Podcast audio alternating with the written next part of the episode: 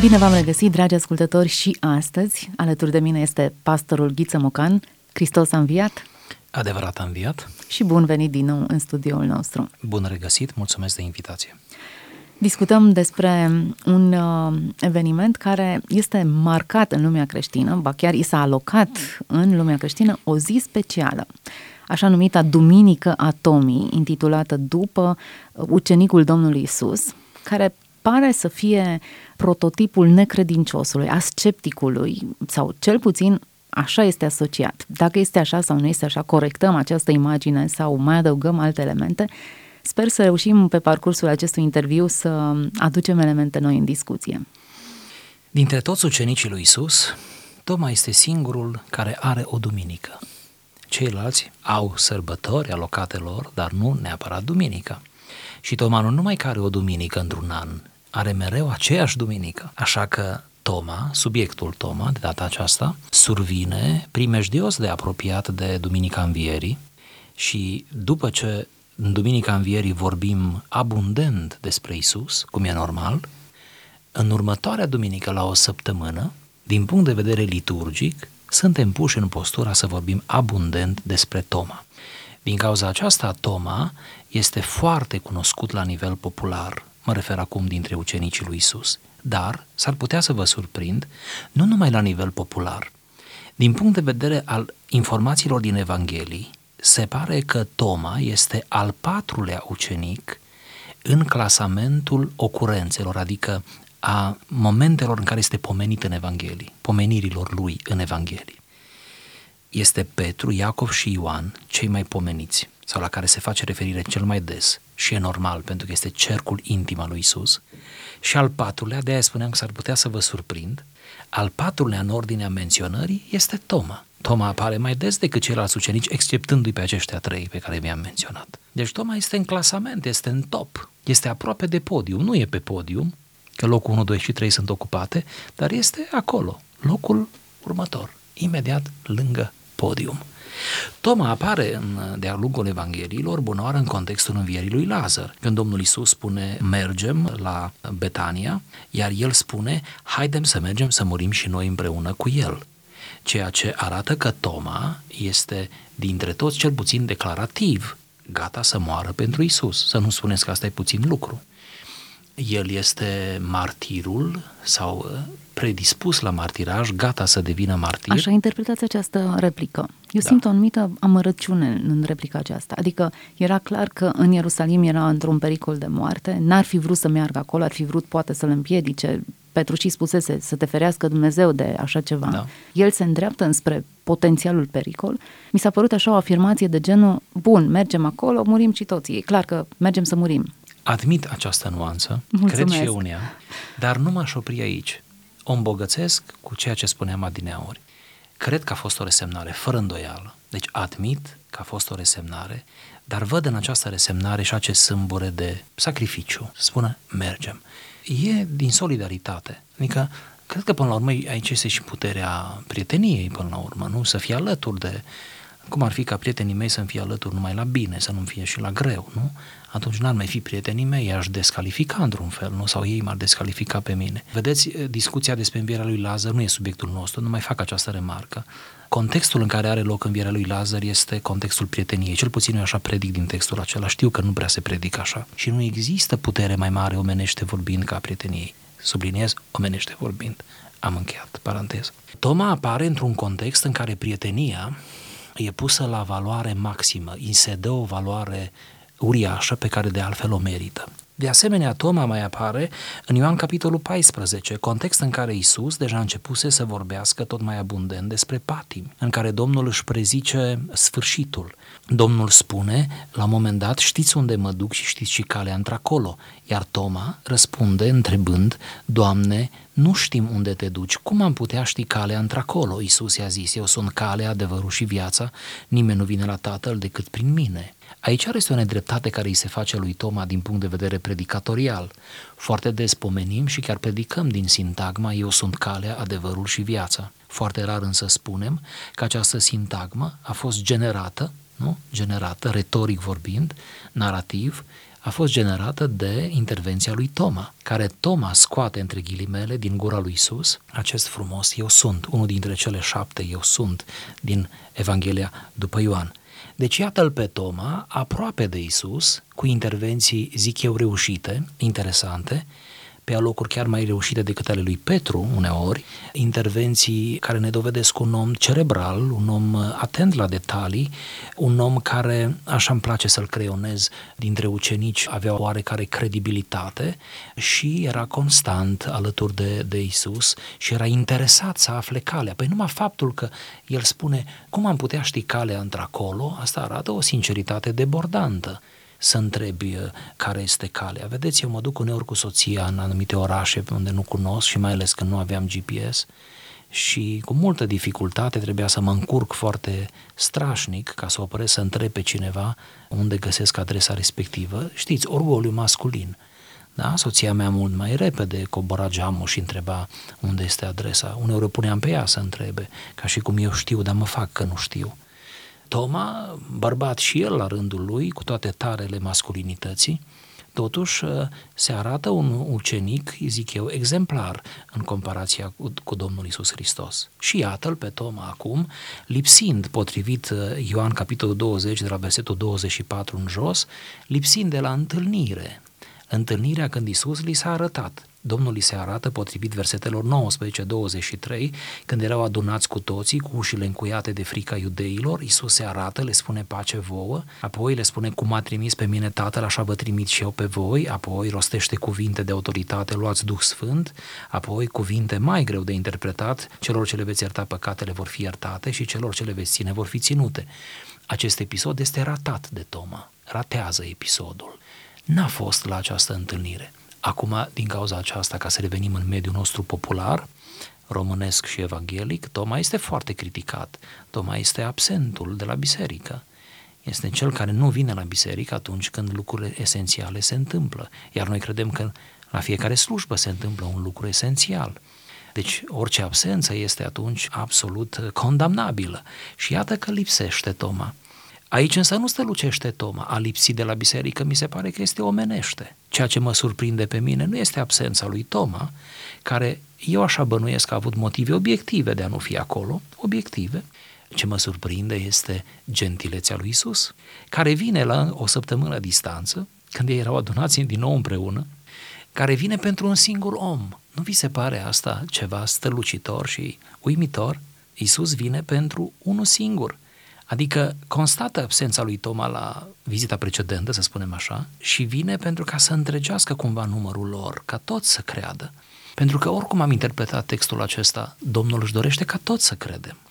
Creștinismul nu este ceva elitist, nu este ceva câțiva credem și voi ceilalți mergeți pe experiența noastră, ci este că fiecare, chiar și Toma, chiar cu întârziere, cu un delay, cum spun americanii și tinerii noștri îndrăgostiți de limba engleză, ca Toma să aibă o întâlnire nemijlocită cu el. Din această cauză eu nu cred că e corect să-l numim pe Toma Toma necredinciosul, ci vă propun un alt termen pe care îl voi și explica, anume Toma evidențialistul. Adică evidențialist este omul care caută dovezi și care are nevoie de dovezi palpabile în cazul acesta, adică vrea să se ajute cu simțurile, nu? El spune când s-a întors, lipsind de la întâlnire, zice că ceilalți ucenici au spus, potrivit versetului 25, am văzut pe Domnul. Și el a răspuns, dacă nu voi vedea în mâinile lui semnul cuielor, dacă nu voi pune degetul meu în semnul cuielor și dacă nu voi pune mâna mea în coasta lui, nu voi crede. Aici se face apel la două dintre cele cinci simțuri ale omului. Se spune că ar avea vreo șase simțuri, alții vreo șapte, nu știu, eu am doar cinci. Dintre acele cinci simțuri cu care ne relaționăm cu realitatea înconjurătoare, două sunt invocate aici. Este văzul și tactilitatea, pipăitul.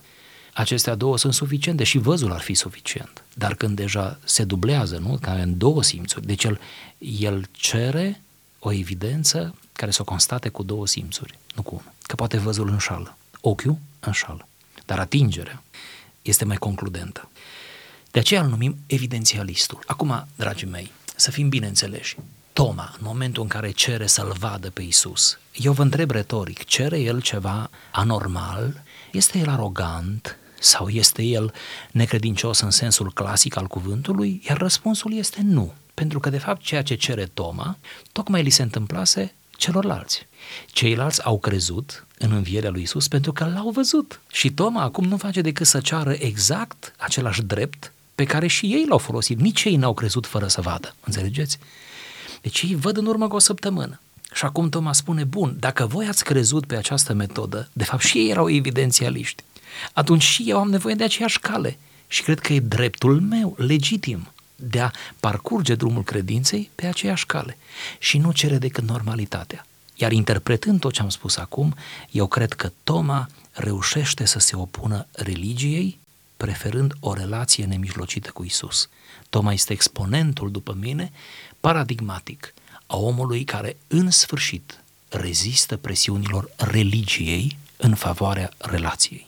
Iar când un om spune nu religiei și vrea relație, în agonia aceea lui, pentru că nu e simplu ca toți să fie bucuroși și convinși și tu să fii așa cum era Toma, nu e simplu, Domnul Isus negreșit se arată, îți oferă revelația Lui. Toma asistase la o înviere, poate chiar la mai multe, că nu era singura înviere pe care o făcuse Isus sub ochii ucenicilor și a mulțimilor. Prin urmare, noi care nu prea am asistat la o înviere, adică eu nu mi-am să fi văzut vreun mort înviat, nu știu dacă acesta este și cazul dumneavoastră, pentru noi ar fi neobișnuit să aflăm că cineva a înviat din morți, însă Toma chiar asistase la câteva învieri Ba chiar unii evangeliști relatează că atunci când Hristos a murit au fost morți care au ieșit din morminte.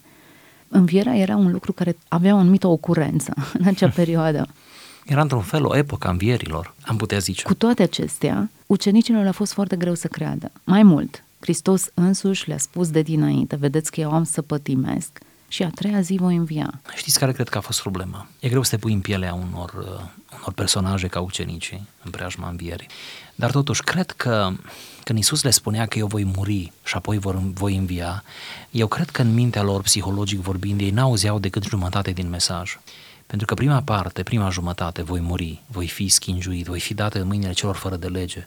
Cum, cu alte cuvinte, voi fi slab. Eu acum sunt tare, biruiesc moartea, natura, nu? Bolile, demonii atunci voi fi slab. Voi fi așa de slab că voi să vă îngroziți de, de cât de slab voi fi. Atunci nu voi fi în stare să mă scap pe mine. Între ghilimele zic, nu voi fi în stare, dar să-i scap și pe alții. Atât de terifiantă era prima parte a mesajului voi muri, încât ei pur și simplu nu mai puteau să asimileze partea a doua a mesajului voi învia, dar voi învia. Pentru că prima parte era halucinantă de-a dreptul. Deci eu cred că ei au știut teoretic și n-au știut, oricum n-au asimilat, asta ar fi cuvântul, n-au asimilat mesajul învierii ca mesaj teoretic, ca mesaj prezuntiv dinainte. Și atunci de aici dificultatea lor de a recepta din punct de vedere practic, nu? La momentul învierii. Eu am o bănuială, evident, nu am argumente, nu am certitudini, e o bănuială, o supoziție, că ei nu puteau să creadă într-un fel, nu erau lăsați să creadă. Adică le fusese aduse evidențe una către una, însă nu trebuiau să creadă atât de ușor, pentru că, acum imaginați-vă următorul scenariu. Hristos a înviat, s-a arătat femeilor, ele s-au dus, le-a spus ucenicilor, ucenicii au crezut, a spus la toată lumea, toată lumea a crezut. Nu vi s-a ridicat așa un semn de întrebare, băi, cum au crezut ăștia așa ușor? Cum de nu și-au pus niște întrebări totuși? Tocmai faptul că ei și-au pus întrebări, că au fost sceptici, că au, au căutat, căutat dovezi, dovezi mă ajută și pe mine să cred la distanță de 2000 de ani de acest eveniment, într-un context total diferit, în care oamenii nu înviază de obicei. Așa cum există o agonie a morții lui Isus, mă refer la ucenici acum, că ei agonizează împreună cu Isus de la distanță, așa cum au agonizat, cu lașitate, mă rog, dar au agonizat, adică să nu, să nu tratăm simplist aceste momente. Ei au fost departe, nu au fost lângă cruce decât Ioan, se pare, în fine, lucrurile sunt destul de greu de, de descifrat. Acum eu nu cred că ei s-au dus să se culce. Evident. De asta spun că ei au suferit și poate că Poate că faptul că n-am curaj să vin lângă tine într-o grea suferință, poate că amplifică suferința mea pentru tine sau nu, poate că o amplifică. Deci există o agonie a morții lui Isus în ceea ce privește pe ucenici, dar există și o agonie a învierii sau, ca să aplic, o agonie a credinței. Credința este o agonie. Asta ca să pun așa într-un, într-o sinteză ceea ce spunea. Este o agonie este o căutare, este o bâșbâială la început, nu? Credința se compune, cum spunea cineva, din foarte multă îndoială, dar îndoială cu sens, cu finalitate. Nimeni nu ajunge la credință brusc, pe o cale ușoară, ci toți ajung după ce își pun o sumedenie de întrebări și după ce se îndoiesc suficient până la epuizare. Iar ucenicii parcurg acest drum. De aceea numesc paradigmatic drumul acesta, de aceea fi evidențialist nu înseamnă a fi necredincios, de aceea nu înseamnă a fi arogant, nu înseamnă că nu vrei, ci înseamnă că nu poți, cum spuneai, nu puteau să creadă. Până nu îl vedeau și a trebuit să-l vadă de mai multe ori, în circunstanțe diferite, ca să creadă, ca să crească credința lor, pentru că întotdeauna credința crește printr-o relație constantă cu Isus.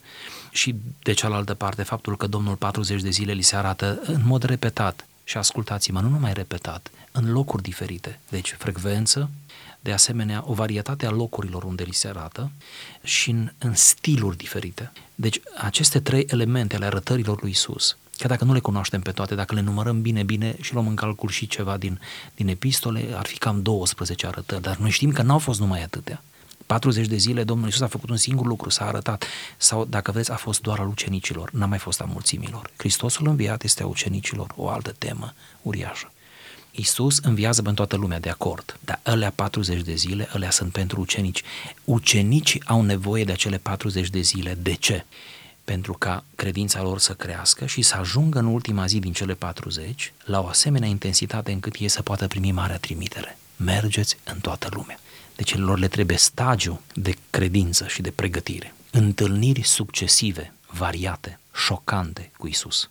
Pentru ca în sfârșit să poată prelua corect, să audă bine Marea Trimitere. Și Marea Trimitere a auzit-o bine, atât de bine a auzit-o încât creștinismul a ajuns până în secolul 21. Interesant că a fost această perioadă de 40 de zile. Nu mă reg neapărat de cifre, deși cifrele în Biblie au Cifrele o anumită, vorbesc. Da, au o anumită semnificație. Dar interesant că a fost nevoie de o perioadă în care Hristos să se arate, după care se suspendă toate aceste apariții. Ucenicii au rămas cu ochii ațintiți înspre cer.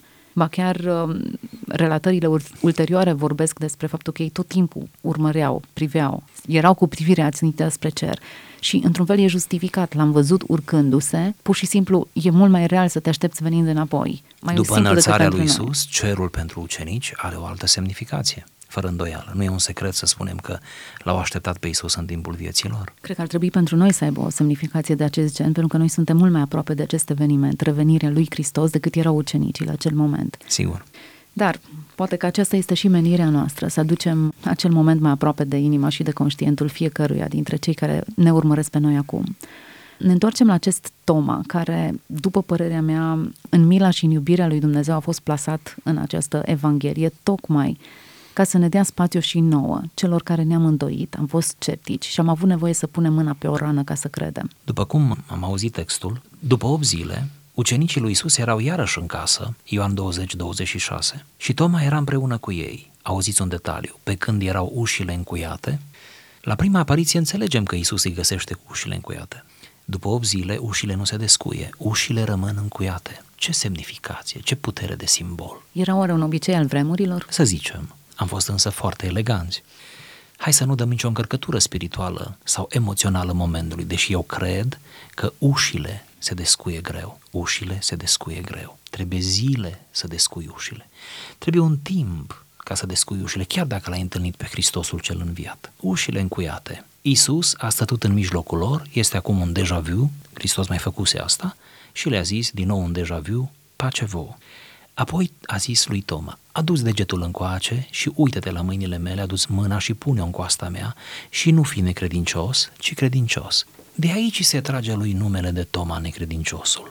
Din zisa lui Isus, din exclamația lui Isus, nu fi necredincios, ci credincios. Dar vreau să precizez că Domnul Isus se referă la momentul acela. Acum nu fi necredincios, acum văzând. Deci Toma ar fi necredincios, cu adevărat, dacă după întâlnirea cu Isus, după ce a văzut, ar fi stăruit în necredință, da, atunci Toma era un exponent al necredinței totale. Să-l vezi și să nu crezi. Acesta e momentul, vrea să spună Isus, când poți să constați evidența, ceea ce e legitim, și ceilalți au constatat o săptămână trecută, și poți să dai drumul, să deschizi ușa credinței, da? Și poți să începi să crezi poți să lași ca prima scânteie de credință să declanșeze un foc mai mare. Drept răspuns, Toma i-a zis, Domnul meu și Dumnezeul meu. Toma i-a zis Iisus, pentru că mai văzut ai crezut, ferice de cei ce n-au văzut și au crezut. Asta e o altă temă oarecum. Vreau să mă întorc însă și să-mi permiteți câteva minute să spun că din această întâlnire, să afirm, deducem, sau eu cel puțin așa o citesc, că Toma ne arată că lupta cu religia, religia nu mântuie, oricum s-ar numi ea, iar religia este maximum din tot ce poate face omul în relație cu Dumnezeu. Se numește religie. Maximum. De când e lumea pe pământ și cât va mai fi istorie și lume, lumea nu va duce lipsă de religie, va duce lipsă de bani, de minte, de înțelepciune, de moralitate, va duce lipsă de tot ce vreți dumneavoastră, dar de religie nu. Religie întotdeauna va fi, pentru că e maximum din ce poate face omul dorința lui, cum spune cuvântul religie din, din latinescu, religare, să se relege. El simte că undeva s-a rupt în istorie relația lui cu Dumnezeu.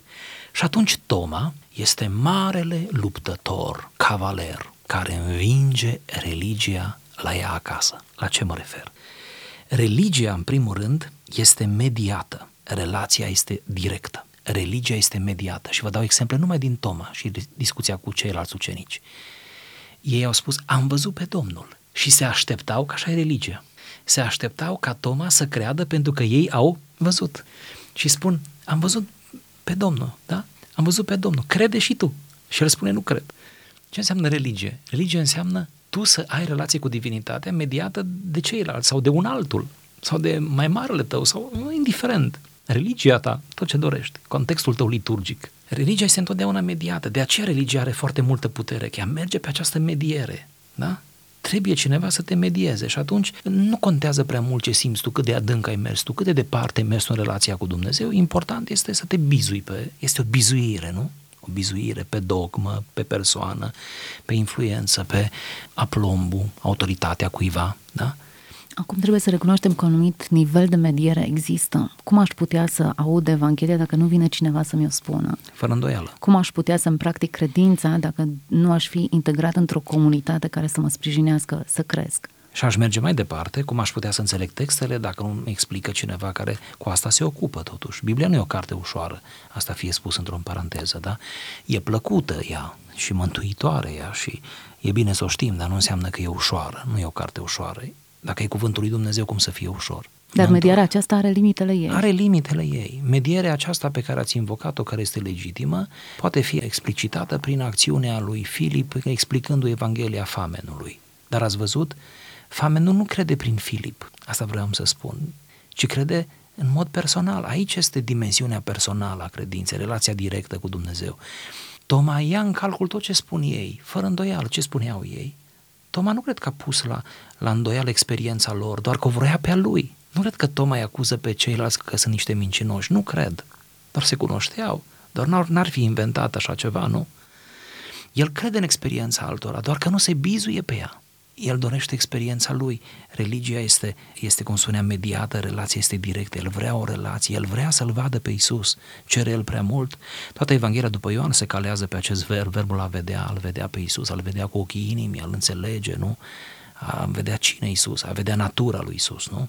Identitatea divină a lui Isus. De asemenea, religia este colectivă, relația este personală.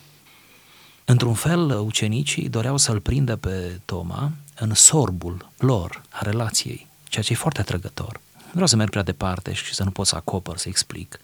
Vreau doar să spun că, luați asta ca o simplă nuanță, că, din păcate, nu puțini, cu unele cazuri le-am văzut eu, ajung în rândurile bisericilor noastre prin asociere, prin această dimensiune colectivă, comunitară. Este o vrajă a colectivității, să nu o subestimăm. E plăcut să te duci într-o comunitate cu care împărtășești convingeri, nu? Unde te simți confortabil, unde ești băgat în seamă, unde, da? unde toți sunt cum se cade și încearcă să exercite în legătură cu tine, în relație cu tine, altruismul lui Hristos și așa.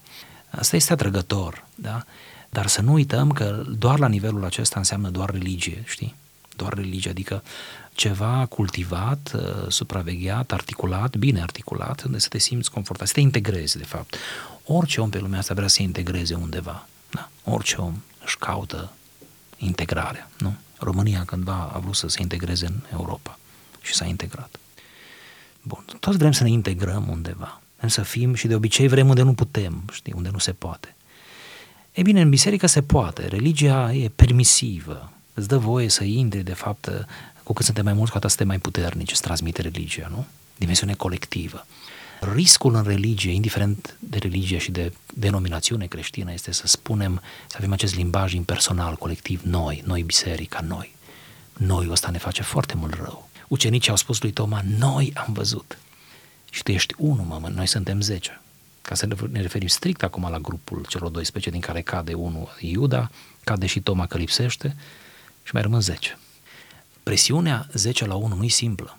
Nu e simplu.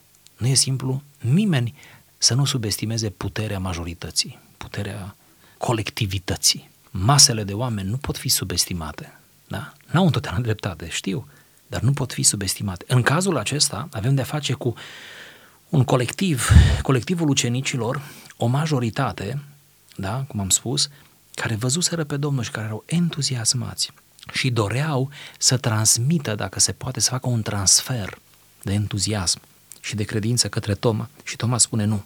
Eu vreau ca acest transfer să-l primez de la Hristos. Eu vreau ca în mod personal să-l văd. Eu prefer să mai aștept. Îmi pare rău că n-am fost atunci, într-adevăr, dar prefer să mai aștept. Prefer să mai fac drumul ăsta singur, în agonie, dar să ajung la ceva veritabil, la ceva autentic, la ceva adevărat. De aceea aș face aici o remarcă pentru toți care ne ascultă și care își doresc o viață frumoasă de credință. Să ne întrebăm mereu, să fim cu mintea deschisă și să fim lucizi, să vedem dacă experiențele care le trăim în sânul comunităților noastre sunt ale noastre sau sunt ale celorlalți și vin asupra noastră doar așa printr-un fel de, dintr-un fel de transfer emoțional. Maximum cât se poate face este emoțional. Suntem și noi acolo sau nu suntem? De fapt, suntem trup și suflet acolo? Ne-am întâlnit noi cu Hristos? Sau mergem printr-o asociere sau uh, mai știu eu ce, alte lucruri, nu neapărat imorale, nu neapărat uh, meschine, stau la baza apropierii noastre de colectivitate. De asemenea, în ultimul rând, aș spune, religia este manipulativă, pe când relația este liberă. Religia este manipulativă. Prin structura ei, religia, inclusiv religia creștină, are această, acest reflex manipulator, manipulativ. Deci, e un abuz de putere, cumva, conștient sau inconștient, să îi conducem pe oameni unde vrem noi, de cele mai multe ori din cuvinte, uneori cu versete, uneori cu sintagme pe care oamenii nu le pot contrazice sau, nu? Ajutându-ne poate uneori de efecte de tot felul, de întâmplări, de, poate chiar de propriile noastre biografii. Așa, ceea ce cred că nu e bine, cred că face rău împărăției lui Hristos și ne face rău și nouă în sine și plus că putem să creăm iluzia mântuirii în mintea multora și a întâlnirilor cu Hristos. Într-un fel, fără să-și dea seama, repet, fără să-și dea seama, deci să nu mergem prea departe cu analiza, cei zece ucenici care îl întâmpină pe Toma vor să-l manipuleze, repet, fără să-și dea seama, vor să spună, hei, mergi pe mâna noastră, nu? Adică noi știm adevărul și ei chiar știau adevărul. La noi este adevărul și la, la ei chiar era adevărul, adevărul învierii. Mergi pe mâna noastră și el spune nu, nu, eu prefer o relație liberă. O relație liberă. Relația este liberă, de fapt. Adică este în, în acord cu voința ta proprie, nu? Cu gândirea ta, cu specificul tău. Dumnezeu e atât de mare încât în inima Lui încăpem toți, așa cum suntem noi. Nu ne trage pe toți la indigo ca să ne potrivim în inima Lui, ci ne primește pe toți așa cum suntem, singuri, trecând prin metamorfoza pocăinței. Dar iată-l pe Toma, în sfârșit să închei, luptând cu religia într-un moment greu, în care religia era cât pe ce să-l copleșească. Și drept recompensă că iese biruitor în lupta cu religia, Hristos îi se arată. E o recompensă majoră, nu e de neglijat. Dar Hristos îi se arată și îl admonestează. Cum comentați lucrul acesta? Hristos, de fapt, în admolestarea aceasta, eu n-aș numi o admolestare. Ați folosit un cuvânt uh, contundent. Eu i-aș spune dojană. Iisus îl dojenește, blajin, patern, ca un maestru adevărat. Această dojană pe care Iisus o administrează nu are legătură cu trecutul lui Toma, zic eu, adică cu ceea ce a spus înainte, eu nu cred până nu voi vedea, că Domnul vine tocmai ca să vadă și să creadă, ci are de a face, aș spune eu, cu viitorul lui Toma și cu ce va face el cu învierea lui Hristos. Nu fi necredincios este acolo în textul grecesc de fapt un prezent continuu, începând de azi, nu fi necredincios, adică azi începe o nouă etapă în viața ta. Ce faci tu, Toma, cu învierea lui Hristos, cu învierea mea? Asta de fapt trebuie să te marcheze pe tine. Deci dojana cumva este mai degrabă o precauție a lui Isus în ceea ce privește receptivitatea lui Toma și cum se va raporta Toma la învierea lui Hristos. Și aici, brusc, cădem pe actualitatea noastră a fiecăruia dintre noi. Domnul nu ține seamă de vremurile de neștiință. Domnul onorează într-un fel agonia noastră, răsplătind-o cu prezența Lui și cu mântuirea Lui. Ce facem noi însă? Da? Rămânem necredincioși, rămânem apatici, rămânem inactivi în raport cu un asemenea eveniment, nu? în raport cu învierea lui Hristos, sau lăsăm învierea să lucreze în noi și prin noi. În același timp, Hristos spune, ai crezut pentru că m-ai văzut, dar vor exista o altă categorie, printre care ne, numărăm, ne numărăm și noi, care am crezut fără să-l fi atins vreodată sau să-l fi văzut în mod fizic. Într-un mod ușor ironic, Domnul Hristos spune lui Toma, Toma, tu ești fericit acum. Numai un om fericit putea să spună Domnul meu și Dumnezeul meu. Vreau să-ți spun, zice, ca să te temperezi, temperanța este o mare virtute în creștinism, vreau să spun că există oameni, vor exista oameni și nu puțini, mai fericiți decât tine. E greu să admiți, să admitem, că sunt sau vor exista oameni mai fericiți decât noi. Oamenii aceia mai fericiți decât tine sunt oamenii care nu văd și cred. Explicat pe scurt ar fi așa. Sunt aceia care acced la credință, care vor dobândi mântuirea fără a se ajuta nici măcar de simțul vederii, de niciunul dintre cele cinci simțuri. Adică să-L atingi pe Dumnezeu doar cu inima, doar cu sufletul, fără cele cinci simțuri. Dacă îmi permiteți, chiar dacă pare ușor melancolic sau filozofic, eu cred că aceasta este cea mai mare dificultate a creștinismului, a creștinismului biblic, autentic, mântuitor.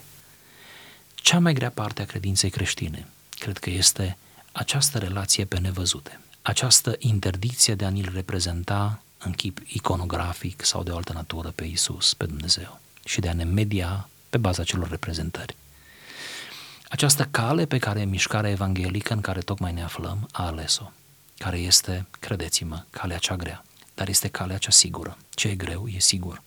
Este calea nevoioasă, pentru că noi nu avem decât cuvinte și când le predicăm oamenilor, nu avem decât cuvinte. Nu orice cuvinte, cuvinte din cuvânt, dar nu avem decât cuvinte. Mântuirea vine prin auzire, cum ne spune apostolul. Faptul acesta creează multă dificultate mesajului. Mă refer din perspectivă umană. Ce simplu ar fi ca într-o zi să putem spune acest obiect este Dumnezeu sau nu? Acest, să arătăm ceva palpabil care poate fi atins unde putem face pelerinaje, ceva, să arătăm. Ce simplu ar fi dacă am putea să avem reprezentări, cum să vă spun, autentice. Ele nu pot să existe pentru că totul ar fi idolatrie. Ce simplu ar fi. Mișcarea evanghelică a ales calea cea grea. De la reformă încoace din secolul XVI, cu precădere, am ales calea cea grea. Calea exclusivă a credinței. Dar, dragi ascultători, faptul că e grea ar trebui să ne onoreze și să ne provoace în același timp. Și să admitem că nu există bucurie mai mare decât aceea pe care ne invocă apostolul când scrie în epistol apostolul Ioan spunând când îl vom vedea pe el așa cum este, față în față. Deci mă gândesc că dacă cu cât umblăm mai mult și mai ardent cu Isus aici prin credință, cu atât ne vom bucura cu El sau de El atunci când îl vom vedea. Vederea va fi la sfârșit. Acum mergem fără vedere, mergem prin credință, spune Apostolul Pavel. Atunci vom merge prin vedere. Deci, iată, putem fi mai fericiți decât Toma. Avem șansa unei fericiri mai mari decât a lui Toma, evidențialistul.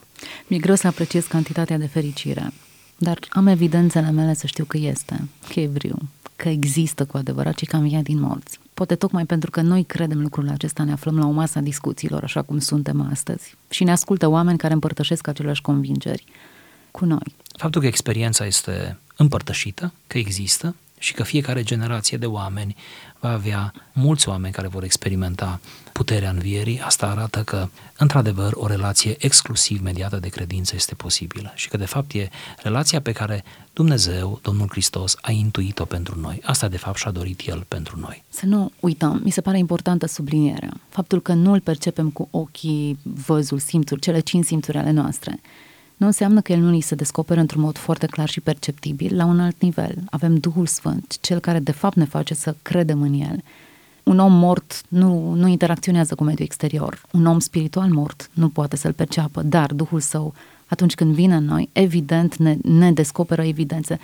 Ce vreau să subliniez este că nu credem povești și inepții pe care cineva ni le-a spus, ci că evidențele acestea sunt în noi înșine. Absolut. Și rezonăm cu Dumnezeu rezonăm citind Scriptura, rezonăm intrând în părtășie cu trupul lui Hristos, nu?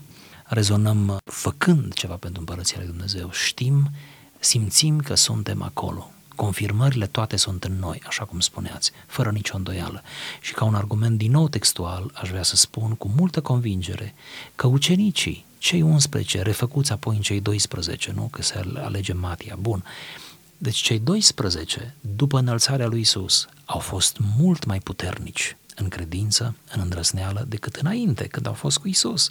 Faptul acesta arată că, într-adevăr, Duhul Sfânt a coborât la ei.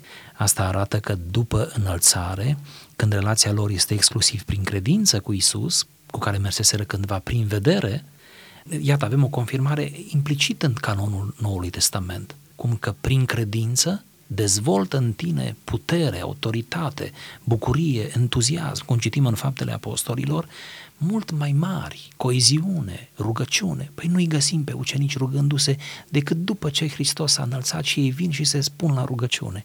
Ei nu descoperă rugăciunea decât după ce Domnul nu mai este fizic între ei. Sunt câteva lucruri pe care ei le descoperă cu adevărat numai după, după ce nu-L mai văd față în față. Ceea ce arată că sunt roade ale credinței și nu ale vederii. Poate într-adevăr suntem mai fericiți decât Toma. E momentul să încheiem această discuție, fără să avem pretenția că am discutat tot ce puteam discuta despre acest caz. Poate vom continua discuția și în eternitate în momentul în care vom avea dreptul să punem la modul fizic degetul pe rană. Pentru că eu cred că va exista un acest gen de apropiere și intimitate. Dacă se va pleca să ne șteargă lacrima din ochi, poate mă va lăsa să-i mângâi și rana. Toma uh. este inepuizabil. Așa e. Și aș vrea ca să facem o aplicație destul de bruscă la ziua de duminică, ziua întrunirilor noastre, cea din tâi zi a săptămânii, nu? Aș vrea doar ca o aplicație să luăm asta, este că, într-adevăr, dacă mergi cu inima pregătită la biserică, la întrunire, Domnul vine pentru tine. Chiar în fiecare zi din tâia săptămânii, Domnul vine pentru tine. Chiar dacă ai avut o săptămână proastă, eu zic că e bine că se încheie săptămâna cu duminica, că ai șansa să răscumperi întreaga săptămână. Sau să înceapă cu duminica, depinde cum numărăm zilele. Exact. În ambele cazuri e favorabil.